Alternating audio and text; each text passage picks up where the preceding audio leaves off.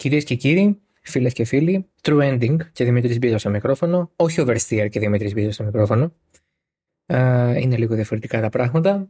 Ε, σε ένα special επεισόδιο για ε, να μιλήσουμε, για να κάνουμε ένα review για το F1 23. Τον φετινό τίτλο της Φόρμουλα 1, ο οποίος κυκλοφόρησε στις 16 Ιουνίου για PlayStation 4, PlayStation 5, Xbox One, Series X και S και για PC μέσω Steam και EA Play για εσάς οι οποίοι κάνετε PC Gaming. Πολύ εύκολα και πολύ γρήγορα μπορώ να πω ότι το FN23 αποτελεί μια πολύ βελτιωμένη εκδοχή του περσινού τίτλου. Έχει κάποια κοινά, μοιράζεται κάποια κοινά στοιχεία, αλλά επενδύει πάρα πολύ σε στοιχεία τα οποία φέρνει η EA Sports στο προσκήνιο. Η EA θυμίζω ότι εξαγόρασε την Codemasters και αυτός είναι ο δεύτερος πραγματικά δικός της τίτλος για το παιχνίδι. Είναι η δεύτερη χρονιά, ε, η δεύτερη, η δεύτερη πλήρης χρονιά μετά την εξαγορά της Codemasters, η οποία συνεχίζει βέβαια να κάνει την εξέλιξη του development του παιχνιδιού, αλλά publisher είναι η EA Sports. Έχουμε λοιπόν κάποια στοιχεία τα οποία συνεχίζονται από το 2022. Έχουμε την επιστροφή του storyline με το Breaking Point από το 2021, αλλά έχουμε και το F1 World για παράδειγμα, το οποίο ε, είναι, εγώ το, το χαρακτηρίζω το FIFA Ultimate Team ε, του χώρου της Φόρμουλα 1 πλέον. Θα τα δούμε όλα με τη σειρά. Θεωρώ ότι το πιο σημαντικό είναι να ξεκινήσουμε από αυτό το οποίο κοιτάει οποιοδήποτε πολύ γρήγορα στο κομμάτι της ε, συμπεριφοράς και της ε, οδήγησης γιατί είναι το πρώτο πράγμα το οποίο θα κάνει κανείς στο να ανοίξει ένα τέτοιο παιχνίδι. Θα πάρει ένα μονοθέσιο, ένα αυτοκίνητο, ανάλογα γιατί racing game μιλάμε, και θα πάει σε μια πίστα να κάνει κάποιους γύρους για να δει πώς πώς συμπεριφέρεται το όχημα και τι έχει αλλάξει σε σχέση με αυτό που γνώριζε από το προηγούμενο παιχνίδι. Το F1 23 είναι σαφέστατα βελτιωμένο σε σύγκριση με τον ε, προκάτοχό του. Δεν είναι ότι έχει αφαιρεθεί ε, τελείως το στοιχείο του λάθους, ε, της απροσεξίας ή οτιδήποτε, αλλά αυτό το απόλυτο, ασυγχώρητο στην ε, συμπεριφορά και την οδήγηση που είχε το κάθε μονοθέσιο ανεξάρτητα από το πόσο καλό ήταν, δηλαδή δεν είχε να κάνει με τα αργά μονοθέσια ή τα γρήγορα. Ε, στο F122 πραγματικά ευτυχώς έχει ε, πλέον επιδιορθωθεί. Το να πατήσεις το κέρμπ για παράδειγμα πλέον δεν σε σκοτώνει. Ξεκινήσουμε από αυτό. Όσοι παίξατε αρκετά το F122 ε, όλον αυτόν τον χρόνο που, βρίσκεται, που βρισκόταν μάλλον σε κυκλοφορία και ήταν το μοναδικό και το νέο παιχνίδι της Φόρμουλα 1 θα έχετε σίγουρα καταλάβει τι εννοώ.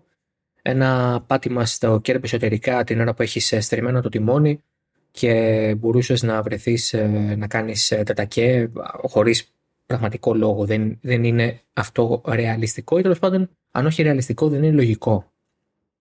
Αυτό οδηγούσε πολλούς οδηγούς ε, τους ανάγκαζε θα έλεγα να επιλέγουν γραμμές οι οποίες ήταν πιο αργές, να πηγαίνουν λίγο πιο συντηρητικά, να χάνουν χρόνο.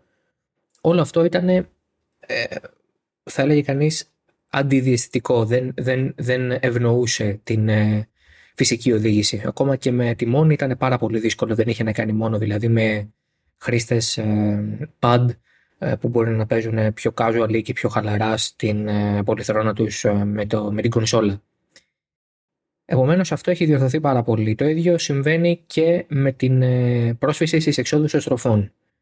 Ε, πέρυσι στο FN22 βλέπουμε πολύ συχνά ε, και ε, με traction και χωρίς traction control να γλιστράνε πάρα πολύ πίσω τροχή, να αργεί πάρα πολύ το μονοθέσιο να βρει πρόσφυση, να σπινιάρει ακόμα και στην τρίτη, τέταρτη σχέση και με σχεδόν καθόλου πατημένο τον γκάζι ακόμα να μπορεί να δημιουργεί τρομερό πρόβλημα και εκεί υπήρχε πολύ μεγάλο ζήτημα. Δεν ήταν κάτι το οποίο μπορούσε να λυθεί με setup, δεν ήταν κάτι το οποίο είχε να κάνει με τη δυναμική του μονοθεσίου ή με τη μηχανική του πρόσφυση.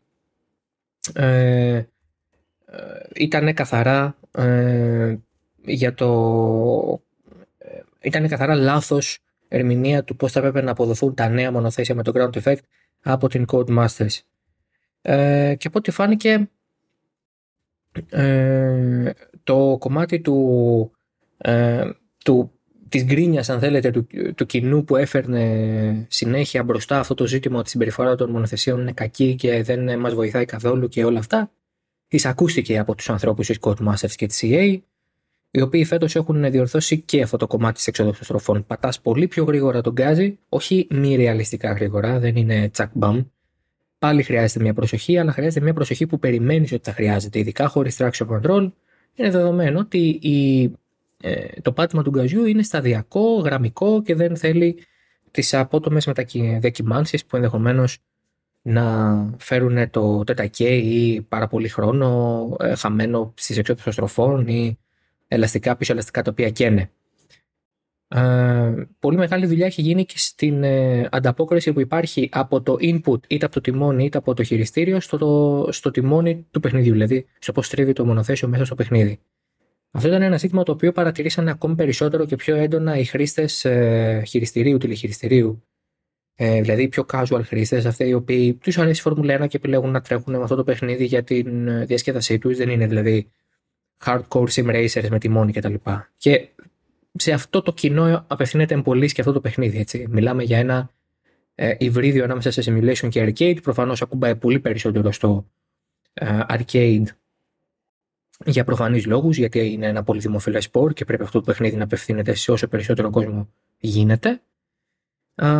Επομένως, οι άνθρωποι οι οποίοι παίζανε ε, με pad πέρυσι είχαν παρατηρήσει και είχαν σωστά τελικά παρατηρήσει ότι η κίνηση που έκαναν με το μοχλό αργούσε σημαντικά και ήταν πολύ μικρότερη μέσα στο παιχνίδι. Δεν ανταποκρινόταν δηλαδή στο input που δίνανε μέσω του χειριστηρίου.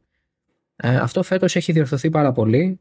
Έχει εξαλειφθεί αυτό, και αυτό το φαινόμενο ε, και αυτό βοηθάει όχι μόνο ε, σε περιπτώσεις που πρέπει να κάνεις κάποια μανούβρα στις ευθείες για να προσπεράσεις ή οτιδήποτε, έχει να κάνει και με το γεγονός ότι όταν είσαι στην, ε, στη μέση ενός Σικέιν, για παράδειγμα, ας πούμε στην πρώτη στροφή στο Μπαχρέιν ή στο Las Vegas που έχει ένα τέτοιο Σικέιν, ε, το να μπορείς να έχεις γρήγορη ανταπόκριση από το μοχλό σου προς το παιχνίδι, σου δίνει τη δυνατότητα να είσαι και πιο γρήγορος μέσα στην πίστα. Γιατί η αλλαγή κατεύθυνσης θα γίνει άμεσα όπως θέλει ο χρήστης, χωρίς να υπάρχει καμία καθυστέρηση. Αυτό είναι που κερδίζει ε, ο οδηγός την ώρα εκείνη με αυτή τη βελτίωση και αυτό ακριβώς ε, ήταν και ένα από τα επίσης μεγάλα παράπονα που υπήρχαν πέρυσι με το FN22 και Codemasters και EA το έχουν διορθώσει. Συνολικά λοιπόν, με ό,τι έχει να κάνει με την οδήγηση, με τη συμπεριφορά, με την διασκέδαση τελικά πίσω από το τιμόνι, το FN23 παίρνει ε, πολύ υψηλότερο βαθμό σε σχέση με τον προκατοχό του. Αυτό είναι δεδομένο. Και αυτό είναι κάτι πάρα πολύ θετικό, είναι Ξαναλέω το πρώτο πράγμα που θα κάνει κανείς όταν ανοίξει το παιχνίδι και πολλές φορές είναι και το make it or break it ε, της ε, κατάστασης. Ένας ε, τίτλος, ε, ένας racing τίτλος που αφορά δηλαδή αυτοκίνητα, που αφορά μοτοσυκλέτες, που αφορά αγώνες ράλι, που αφορά αγώνες πίστας ή οτιδήποτε, μπορεί να έχει κάποιες απώλειες ή αστοχίες στις λειτουργίες ή τα features ή οτιδήποτε άλλο αλλά αν έχει καλή οδηγική εμπειρία για αυτό που προσφέρει πάντα έτσι, τότε μπορεί να είναι ε, πολύ πιο εύκολο για τον μέσο χρήστη να παραβλέψει ενδεχομένως κάποιες αστοχίες στα features ή στα modes. Features και modes με κακό ε, χειρισμό ε, είναι ε, κάτι το οποίο δεν σώζεται από πουθενά. Αφού μιλάμε λοιπόν για features και modes, είναι μια καλή αφορμή να μιλήσουμε για τις δύο μεγάλες προσθήκες σε σχέση με το FN22. Η μία είναι το Breaking Point. Ε, είναι το Breaking Point 2 για την ακρίβεια, είναι η επιστροφή του storyline από το 2021, όπου και πάλι βλέπουμε τους πρωταγωνιστές εκείνης της τότε ε, ιστορίας, όπως ήταν ο Aiden Jackson, ο Devin Butler, Devon Butler και ο Casper Ackerman να επιστρέφουν και να πλησιώνονται και από άλλους, καθώς πλέον δεν ακολουθούμε την πορεία του Aiden με τον Jackson και το τι κάνει ο Butler για να την πει στον Jackson. Βλέπουμε τους ε, Butler και Jackson να είναι teammates σε μια νέα ομάδα, εντέκατη ομάδα, την Corner Sport. ο Κασπερά Κερμαν και αυτός επιστρέφει σε άλλο ρόλο και κάποιοι άλλοι καινούργιοι χαρακτήρες εισάγονται στο storyline δεν θα πω λεπτομέρειες, γιατί κάποιοι μπορεί να μην το έχετε αρχίσει καν, ή κάποιοι άλλοι να το έχετε αρχίσει, αλλά να μην θέλετε να μάθετε από εμένα τι συμβαίνει στην πορεία. Είναι λίγο σαν να κάνω spoiler σε σειρά ή σε ταινία, άμα πω τι συμβαίνει. αυτό που μπορώ να πω είναι ότι φυσικά βασίζεται πάρα πολύ στη λογική του reality και αυτό το drive to survive, ας πούμε, effect. αλλά από την άλλη, ε, δεν περίμενα να δω κάποιο σενάριο το οποίο να κερδίζει το βραβείο Όσκαρ σενάριου στις, στην επόμενη διοργάνωση της Ακαδημίας. είναι κάτι το ευχάριστο, είναι κάτι το οποίο μάλιστα προσφέρεται και για μια πρώτη επαφή με το παιχνίδι σε ό,τι αφορά τους χειρισμούς του, γιατί σε πολλά από τα κεφάλαια αυτού του storyline θα κληθεί ο παίκτης να μπει στο μονοθέσιο, είτε αυτό είναι της Φόρμουλα 1 είτε της Φόρμουλα 2 και να οδηγήσει για κάποιους γύρους, οπότε θέλοντας και μη εκεί θα μάθει πώς λειτουργεί το ε, παιχνίδι σε ό,τι αφορά το χειρισμό. Ε, αλλά σε επίπεδο storyline είναι κάτι το ευχάριστο, εύπεπτο, με καλούς και κακούς. Ε, όσοι θυμάστε το Breaking Point από το 21, στην ίδια ε, λογική και την ίδια φόρμα κινείται και το F1 23 σε ό,τι έχει να κάνει με το Breaking Point 2. Ευχάριστο, καλό είναι να το κάνετε, προσφέρει και achievements ε, ε, για, το, για τον παίκτη και μια καλή ευκαιρία να οδηγήσει για πρώτη φορά τα μονοθέσια στο νέο παιχνίδι. Το άλλο που έχει προσθεθεί ε, και αποτελεί πεμπτουσιακή κίνηση EA Sports στο φετινό παιχνίδι είναι το F1 World. Στο F1 World, ε, σε αυτή την ομπρέλα ε, λειτουργιών και modes, θα βρει κανείς τόσο offline όσο και online πράγματα. Δηλαδή, υπάρχει λειτουργία online όπως είναι το multiplayer ή το ε, ή αν θέλετε το, το ranked multiplayer όπου ο χρήστης, ο παίκτης, ο οδηγός μπορεί να έρθει αντιμέτωπος με οδηγούς στο αντίστοιχο επίπεδο του και σε ασφάλεια και σε δυναμικότητα αλλά θα βρει και τα time trials, θα βρει και τα offline Grand Prix ε, και ε, θα βρει και τη δυνατότητα για πρώτη φορά σε παιχνίδι F1 να αναβαθμίσει το αυτοκίνητό του. Όταν τρέχει κάποιος στο multiplayer στο, στα παιχνίδια της Formula 1 μπορεί να επιλέξει είτε να τρέξει με το αυτοκίνητο με ένα πραγματικό μονοθέσιο αλλά που δεν έχει τη δυναμική του πραγματικού μονοθεσίου. Όλα τα μονοθέσια είναι ίδια, το μόνο που αλλάζει είναι το πώς φαίνονται. δεν έχει σημασία αν έχεις χάσει η Red Bull, είναι η ίδια ακριβώς δυναμική για όλα. Ή να τρέξει με αυτό που λέμε multiplayer car. Μέχρι πέρυσι λεγόταν multiplayer car. Φέτος δεν μπορείς να τρέξεις online με πραγματικό μονοθέσιο, ακόμα και αν είναι equal performance. Πρέπει να τρέξεις με το F1 World Car. Ποιος λοιπόν είναι αυτός ο λόγος; Ο λόγος είναι γιατί αυτό το μονοθέσιο μπορεί να αναβαθμιστεί. Με ποια, με ποια έννοια; Όσο τρέχεις και όσο κάνεις αγώνες, τόσο περισσότερο παίρνεις και πόρους και ξεκλειδώνεις κάποια features που μπορείς να αναβαθμίσεις στο ε, μονοθέσιό σου. Για παράδειγμα, ε, μπορείς να αναβαθμίσεις το DRS και να αποδίδει καλύτερα, για παράδειγμα, στους ευρωπαϊκούς αγώνες. Και να έχεις και μια άλλη αναβάθμιση για το DRS που θα την εξοπλίζεις όταν ξέρεις ότι έχεις να κάνεις αγώνες, ας πούμε, για παράδειγμα, στην Αμερική, ε, Βραζιλία κτλ. Αυτό είναι κάτι που αν έχετε παίξει ε, FIFA Ultimate Team θα σας λέει κάτι. Αυτό, αυτή η παραμετροποίηση, το να φτιάξεις την ομάδα σου για παράδειγμα στο FIFA Ultimate Team και μεταφέρεται και αυτό λίγο το να φτιάξεις την ομάδα σου και στο F1 Ο λόγος είναι ότι ε, μαζί με την αναβάθμιση του αυτοκινήτου και των εκάστοτε μερών του, μπορείς να προσλάβεις και προσωπικό που θα βοηθά στην καλύτερη ε, διαχείριση του αγώνα. Για παράδειγμα, μηχανικό, ε, chief strategist, team principal, ε, χορηγό. Δηλαδή, σιγά σιγά φτιάχνεις, ας πούμε, μια ομάδα η οποία σε ακολουθεί σε κάθε online περιβάλλον, σε κάθε αγώνα που κάνεις online, είτε ranked είτε unranked. Και φυσικά όσο καλύτερα πας, τόσο περισσότερα πράγματα ξεκλειδώνεις, παίρνεις χρήματα ε, μέσα στο παιχνίδι για να μπορείς να βελτιώσεις ή να, προσλα... να βελτιώσεις το αυτοκίνητο, να προσλάβεις καλύτερο προσωπικό, έχεις συμβόλαια για το προσωπικό, για προκαθορισμένους αγώνες που πρέπει μετά να έχεις στο νου σου για να προσλάβεις ξανά ε, τα άτομα που πρέπει να προσλάβεις για να έχεις ε, staff να τρέχεις στους αγώνες και να είσαι πιο ικανός και σας πληροφορώ ότι επειδή εγώ έπαιξα αρκετά με το F1 World για να δω αν υπάρχει διαφορά, βρέθηκα σε ένα λόμπι που αρκετοί ακόμη δεν είχαν αναβαθμίσει τα αυτοκίνητά τους επαρκώς και εγώ που το είχα κάνει ε, ήμουνα πολύ καλύτερος.